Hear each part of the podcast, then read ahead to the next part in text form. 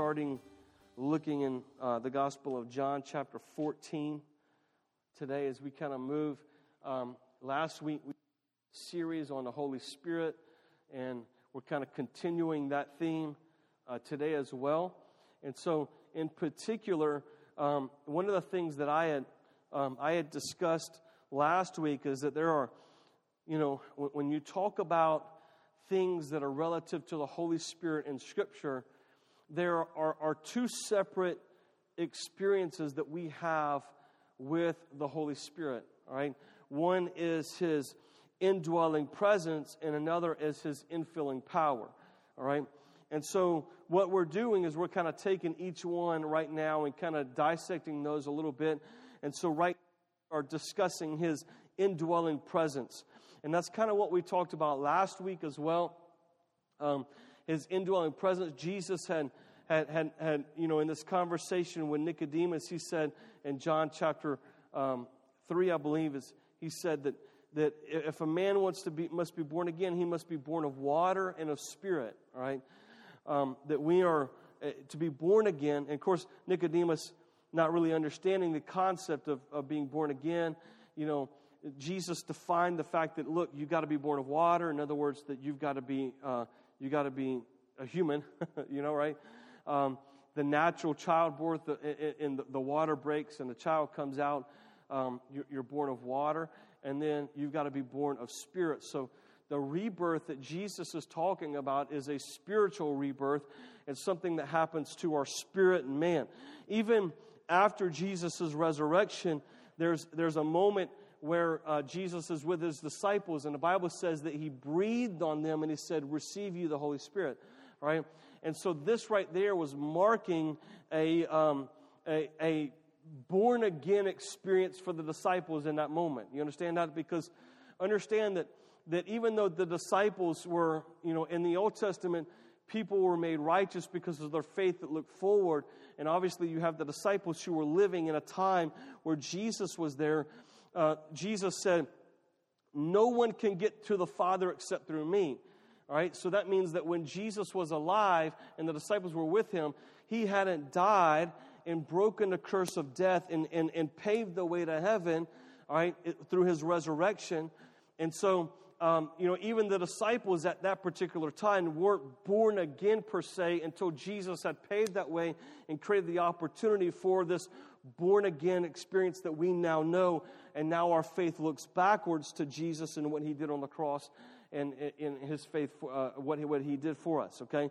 And so we're looking at this in this indwelling presence of the Holy Spirit, what it looks like. And last week we talked about how his inside his indwelling presence, Jesus said that he would come and he would he would be in our lives to be our guide. In other words, he would be he would be those who are led by the Spirit of God are the sons of God. So when we are led by the Spirit of God, when the Spirit of God leads us, then we are sons of God, and that's how God desires to lead all of us in this particular day. So when you talk about, and you hear some people say from time to time, like, well, you know, I, I put out a fleece to see if God, you know, wanted me to do something. Well, you know, the only time you see somebody talking about a fleece is in the Old Testament, under the Old Covenant, okay, when God, when, when people needed God to speak to them and to show them so that they could have clarity in that way. We don't live under the Old Covenant anymore, and now God has come to reside within us, and He desires to lead us by His voice and by His the inner witness inside us and we don't need a God, if you really love me, then you will do this. Because we already have God's word that says that God loves you. You don't need confirmation, right? Right? And, and so, uh, you know, there are there are times in our lives where we can feel led to do something for God, and we could we could look to things on the outside as maybe um, you know, confirmation of what God has spoken on the inside. And there's nothing wrong with that because that just shows that, the, that everything's lining up the way that God had told you it was going to line up in the process, all right? But you don't, we don't get to the place like, God, if you want me to go in a mission field, then you will have this happen to me. Okay, well, that's, even though there are times that God can speak to us that way in, in our ignorance, God doesn't desire to speak to us like that all the time. He wants it to be like, well, what did I tell you in your heart? What am I telling you in your spirit? What am I? What do you feel uh, as I am nudging you and guiding you and leading you? God wants to. Okay, so the Holy Spirit is here to be our guide. All right, and so we looked at John chapter 14 in these passages, and today I really want to kind of hone in on on um, who is the Holy Spirit, right? Who is the Holy Spirit? So we know, like, that the Holy Spirit is the third person of the Trinity. And, uh, and, and obviously, when you talk about the Trinity, things can get, you know, kind of confusing sometimes within our mind because there's things that we have a hard time grasping and understanding. You know, you have the Father and the Son and the Holy Spirit, and they're all one, but kind of like different expressions of the one, right? And so, like, if you were to use kind of like a common day analogy as it relates to the Trinity, you could use something like H2O. H2O. Um, H2O is water, ice, and mist. It's all H2O. It's just different expressions of the same element. Does that make sense? All right. Another one would be like, say, myself. All right. So I, um, I am a father, I am a son, and I am a husband. Okay. They all require different things, but I'm all that same person. Does that make sense? And so when you're talking about the Trinity and the Holy Spirit, uh, I want to really dive right into, you know, who is this Holy Spirit? You know, because as I had mentioned before, a lot of times the Holy Spirit, and, and mostly it's, it's by reputation that we have this idea that the Holy Spirit's the crazy uncle in the family, and we kind of like want to like, well, let, us let the Holy Spirit be over here in this corner while we all just kind of love Jesus over here, you know, this kind of thing. And and I really want to kind of point out the fact that there's um, you, you can't really separate them, right? So when when you when we get into some of the other things talking about the infilling power of the Holy Spirit and that, that experience that we have in our life, it changes us and it gives us gifts that, that make our witness powerful in the world. Right? Right now, we're talking about his indwelling presence and what he does on the inside of us and what this means. All right? So, John chapter 14, if you're there, let's go ahead and read verses 15 through, um, um, let's see here, uh, 15 through 18. And if you didn't bring your Bible with you, um, I put it up on the screen for you because I'm just generous. I'm a giver, right? Just, uh, anyways. And hopefully, I think that I put it up there on my, otherwise, you might be uh, in trouble. Um, and I think you're on, you're on the wrong one, buddy. Uh, John chapter 14, verse 15. It says this. So follow me right now. If that's right, it's right. If it's not, it's not. All right. Um, I think you got to go to the, pass- the, the slide before it, son. Slide before it is part of the same slide. All right.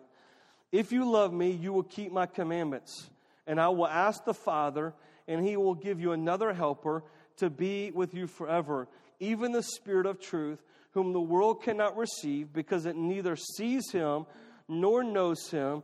You know him, for he dwells within you and will be in you. And I will not leave you as orphans, I will come to you. Okay? I will come to you. So let's look at a couple things real quick here in this particular passage.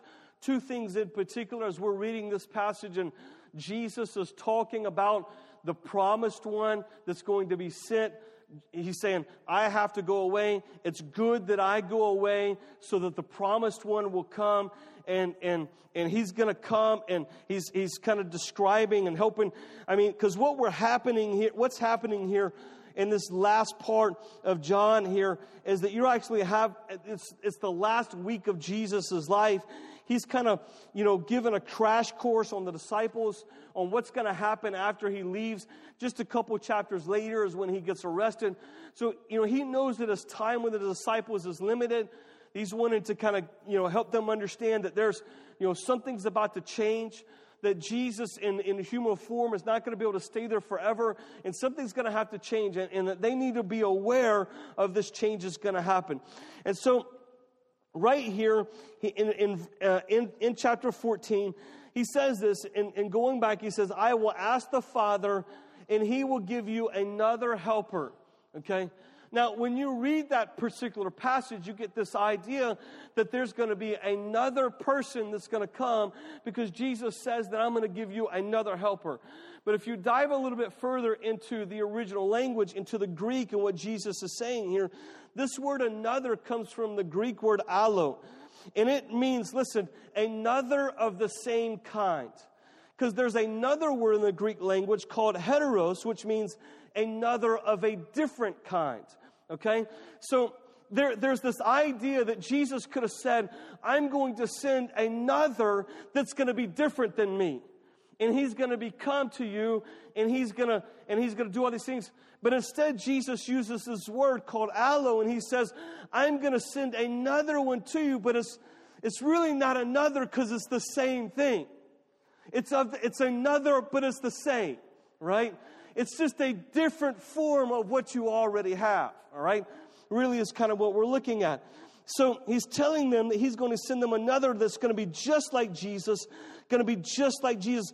He even goes on right here. He says, even the Spirit of truth. Even the Spirit of truth. Now, what is it that Jesus said about himself as it related to the truth? Do you remember? Can you recall what Jesus said about himself as it related to the truth? I am the way and the truth and the life, and no one comes to the Father except through me. And we just kind of talked about the end part of that particular verse. Jesus says, I am the truth.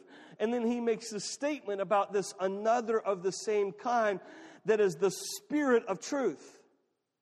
Okay? Are you following me? And then in verse 18, he says this He says, I will not leave you as orphans, I will come to you. Right? So we have this idea that Jesus is saying, I'm going away but I'm coming back. Okay? I'm not going to leave you. And of course, he's talking to all disciples from here on out, but he's also not just talking about all disciples from here on out, he's also talking to the disciples that were there in the moment with him. I'm not going to leave you as orphans. I'm coming back to you. All right? I'm coming back to you. Um, in 1 Peter chapter 1, verse 11, we find this passage here where Peter writes, um, I want to see here. First Peter chapter 1 11, it says, and uh, actually we'll start with verse 10 and 11. And um, it says, Concerning the salvation, the prophets who prophesied about the grace that was to be yours searched and inquired carefully inquiring what person or time the Spirit of Christ in them was indicated when he predicted the sufferings of Christ and the subsequent glories. All right? So, Peter here saying, inquiring what person or time the Spirit of Christ, all right? The Spirit of Christ. That word Spirit there that, that Peter is using is the Greek word pneuma, and it means the third person of the Trinity or the Holy Spirit. So even Peter, when he's writing here, he says the Spirit of Christ. And when he's using that word Spirit, he's actually making a reference to the Holy Spirit. So, in essence, what's happening here is that Peter is actually calling the Holy Spirit the Spirit of Christ. He makes this reference that it is the Spirit of Christ. It is the Spirit of Christ that searched us to tell us all these things.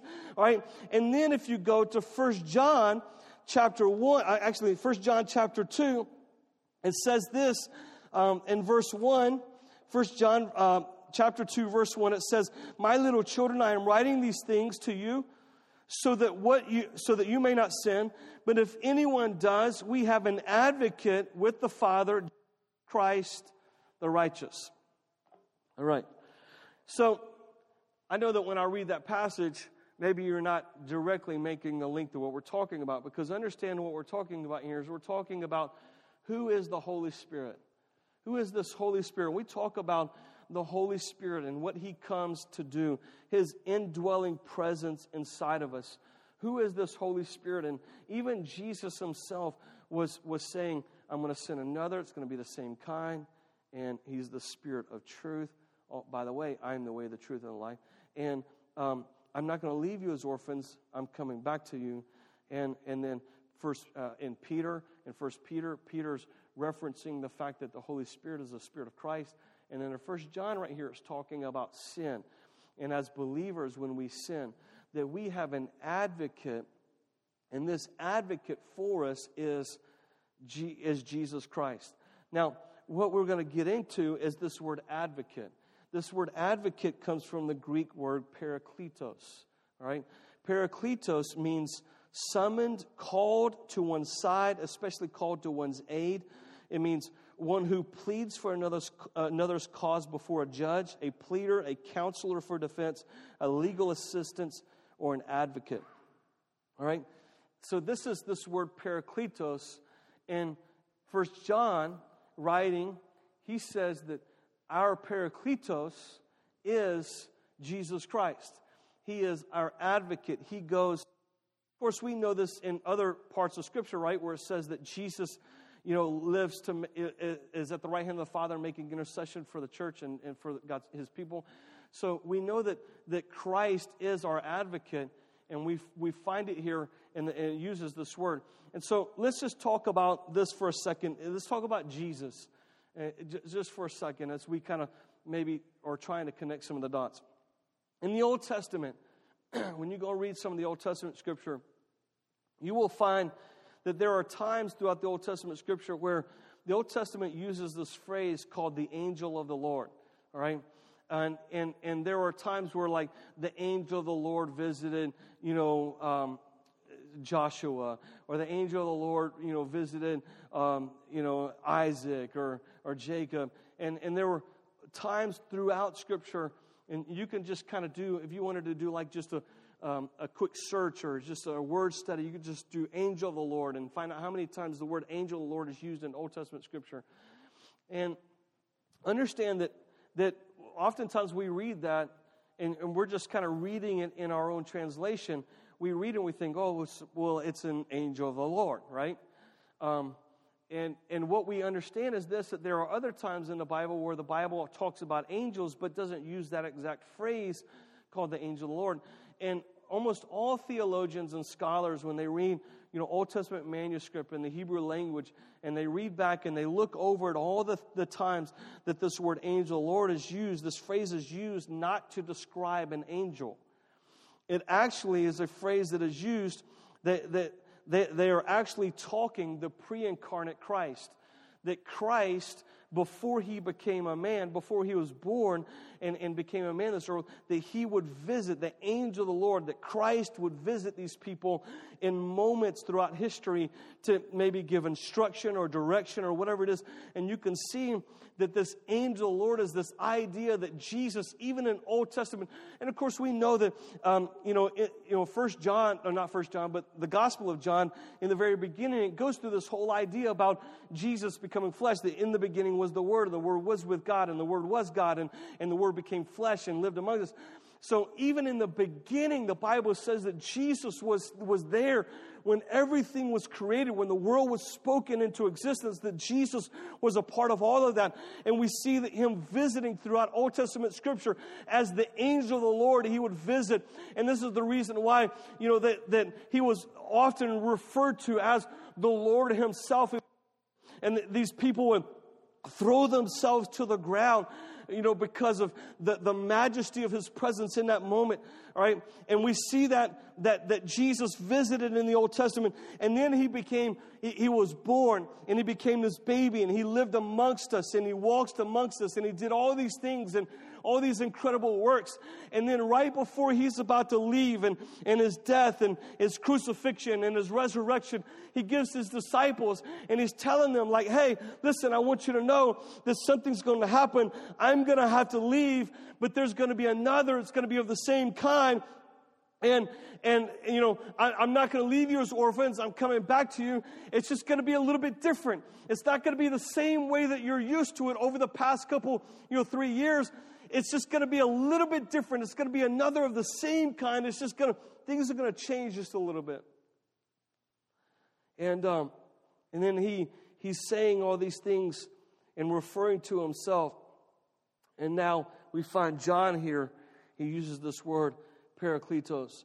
And even in the Gospel of John, and one of the times, some of the times when we read the Bible, one of the things we find is that sometimes a, an adjective used uh, to describe the Holy Spirit as a, a comforter. The Holy Spirit, you ever heard that? The Holy Spirit is a comforter, right? Um, there's two things that we think about when we think about the word comforter, right?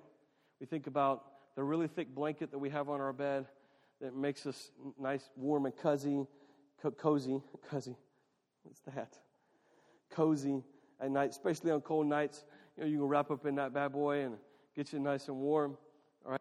So there's that comforter, and then a comforter. Oftentimes we think is somebody that kind of comes, um, maybe sits down with us when we're going through a hard time. You know, maybe we've lost a loved one or something. They kind of put an arm around us, and it's going to be all right. And um, and um, here, here's the thing, though that that word that we that we translate to the word comforter, that word parakletos is, is actually that same word, and um, it's actually not a very good translation. If if I'm just if I'm if we're just being honest, um, is um,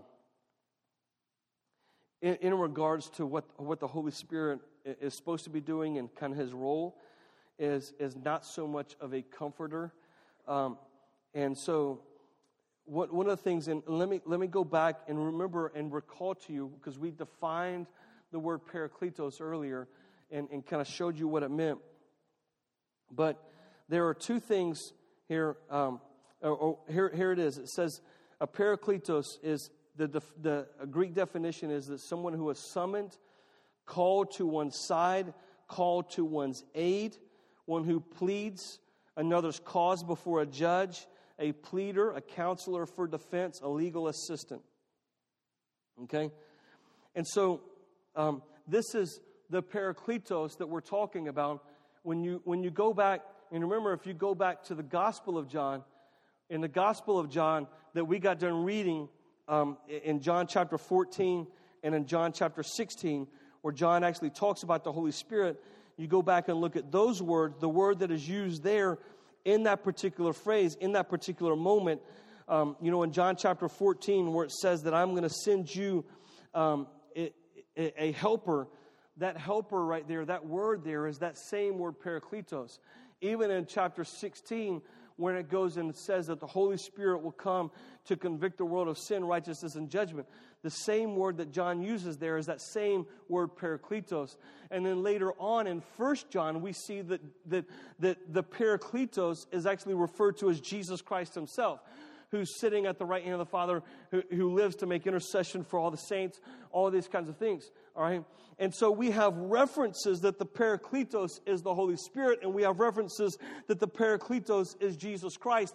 And we also see this connection. I don't know if you guys are getting the connection here that Jesus says that the Holy Spirit is going the Spirit of truth. And Jesus says, the Spirit of truth. And Jesus says, I am the truth.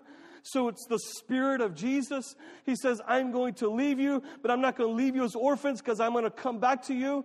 Remember, Jesus said, in the, in the, He said, you know, go into all the world and make disciples and, and baptize them in the Father, Son, and Holy Spirit. And, and lo, I, listen, I will be with you even to the end of the age. Even Jesus made the statement that I'm going to be with you. All right? And so um, we see that the Holy Spirit, in essence, and of course, we certainly understand that inside the Trinity, they're all one, anyways. But we see a connection between the Spirit of Christ and the Holy Spirit that is, you can't, you can't separate the Holy Spirit from, from Christ because it's the same. The Trinity is the, it's the same Godhead, it's the same group. And, and, and we have to understand the role that, that if we accept Christ and his sacrifice, we need to understand that we live in a dispensation now where God has given us the Holy Spirit and His wisdom. He is, you know, Jesus said, I'm going to leave, but my Spirit is going to be with you. And my Spirit is going to be with you from now until forever, and He is going to be your Parakletos. Right? So, there's two things that I want to point out to you this morning as it relates to the Holy Spirit being our Parakletos. And this will actually be rather quickly. So, Rob, if you, you want to go ahead and just head up here, you can. Um, one is that the, the, the, the Holy Spirit is being compared to a lawyer. The Holy Spirit, the idea that the Holy Spirit is being compared to a lawyer. He is our advocate. Listen, you remember it says, one who pleads another's cause before a judge. Okay? So in, in our world today, when we, um, you know, if you get in trouble, you got to go stand before a judge. And in order to do that, you want to hire a lawyer, right? And there's a reason for this. Um, I'm just going to be honest with you. Like, if I had to represent myself before a judge, I'm toast. It doesn't matter if I'm, I, I mean, could, could, be completely innocent, but I don't, I don't know what to say. I don't know what to do. I don't know, I don't even know where to begin, right? I don't even know how to start this whole thing, all right? Eh, whereas a lawyer has been trained how to be in that environment and to communicate in a way that makes sense to a judge that, that can help, you know, somebody, uh, you know, be defended and be represented as innocent. So one of the things that we see here is that the Holy Spirit is kind of like our spiritual lawyer. Right? And even what, what John was saying is that if, if you sin, understand this, that you have an advocate. You have an advocate, the Holy Spirit, Jesus, the Spirit of Christ. Jesus Himself is our advocate. And He stands before the Father and He defends you before the Father. All right? Now, why is it that you need to be defended before the Father? Because the Father is a, is a holy, just judge. So you understand, right, that, that God is a loving God and He is also a just God. And one doesn't, you know, eliminate the other. So just because He is loving does not mean He is now not just. Okay? So in His justice, He says that sin, that there is a price to pay for sin, right? There's a price that has to be paid for sin. And, and how that price got paid is through Jesus Christ. And that's how Jesus Christ stands before the judge and says, Hey, hey, I took that. I took that. that that's mine. That's all me. Right? Because he's standing there before the judge, okay, and that's how we can stand before God righteous and innocent because of what Christ did on the cross. You following me? So he becomes, the Holy Spirit becomes our advocate, Father, so that we can stand in righteousness, so that we can walk in right for God, so that we can be seen as blameless before the Lord. That doesn't mean that we can, you know, that grace is not a license for immorality, like Romans says. You can't just like, well, I have an advocate who now defends me, and all of them, I'm just going to go out here and murder somebody, and I'll just be get off. That's not how it works, right? Ours, Um, but we know that there are going to be times, and obviously God knows that there are times in, in, in our weakness, in our weak moments, we're not supposed to be living in a lifestyle of sin because, um, you know, the lifestyle of sin is supposed to be dead within us. We are supposed to be dead to our old man and his ways. But there are going to be times, right? There's going to be times where you wake up on the wrong side of the bed. There's going to be times when you are selfish when you shouldn't be. There's going to be times when you say things or do things that you shouldn't do. Maybe sometimes you do those things in, in ignorance, and maybe sometimes you do knowing, knowing full well what you do. And, and it's the Holy Spirit okay, that is our advocate before the Lord and is also our prick in our heart that says, hey, buddy, hello, you know, he's going to shine that light right there in that darkness inside of our heart and says, hey, buddy, you know, this right here needs to go. We got to do something about this. This has got to go. Right? So he becomes, um, he's, he, he becomes our advocate.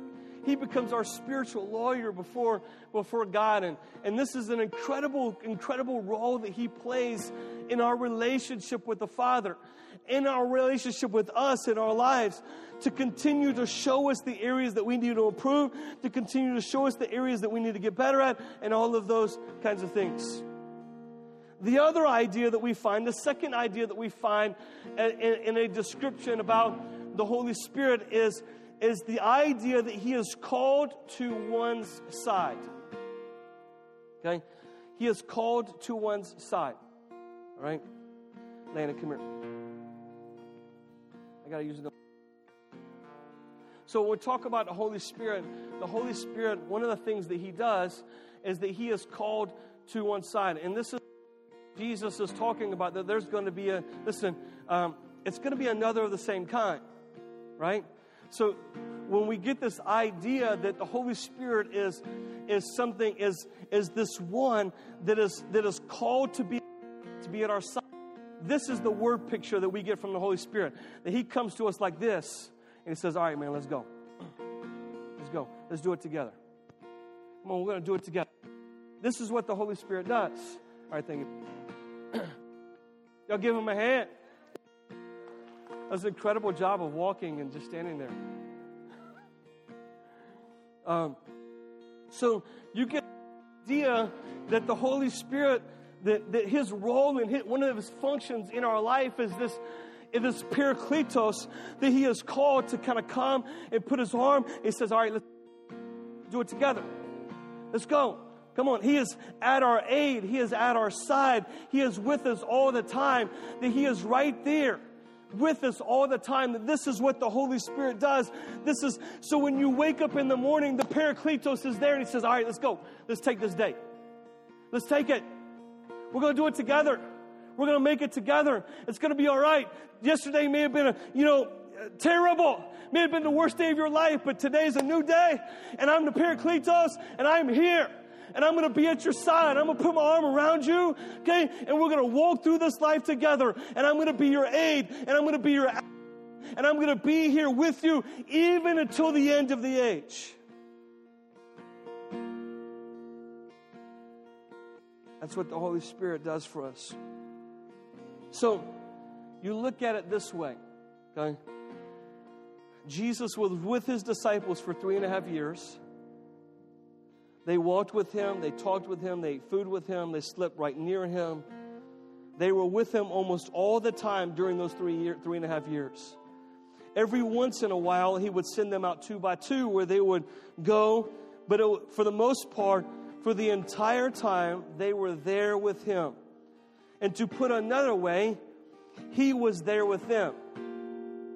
Right? He was there with them. And now he says, Look, this is this really isn't going to end. I'm going to send another helper to you who is going to be with you 24 7 all the time. And this Parakletos is going to do the exact same thing that I did while I was with you. I'm going to do the exact same thing. This Parakletos is going to do the exact same thing that I did while I was with you. So, right here, listen, the easiest way to understand this is that the Parakletos is the one who helps us just as Jesus helped them.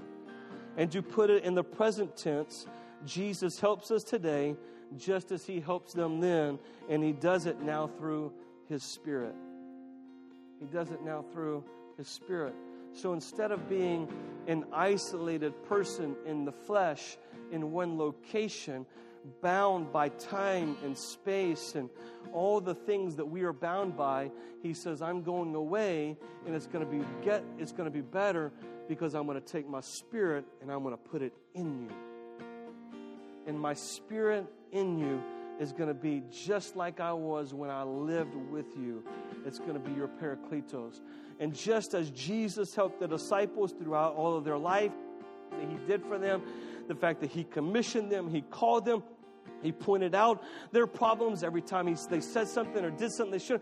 Right? He anointed them. He, he, he empowered them. He emboldened them. He did all of these things just as Jesus did all of these things for the disciples.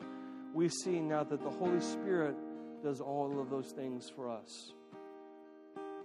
This is what the Parakletos does for us. Will you stand to your feet this morning? You just close your eyes here today?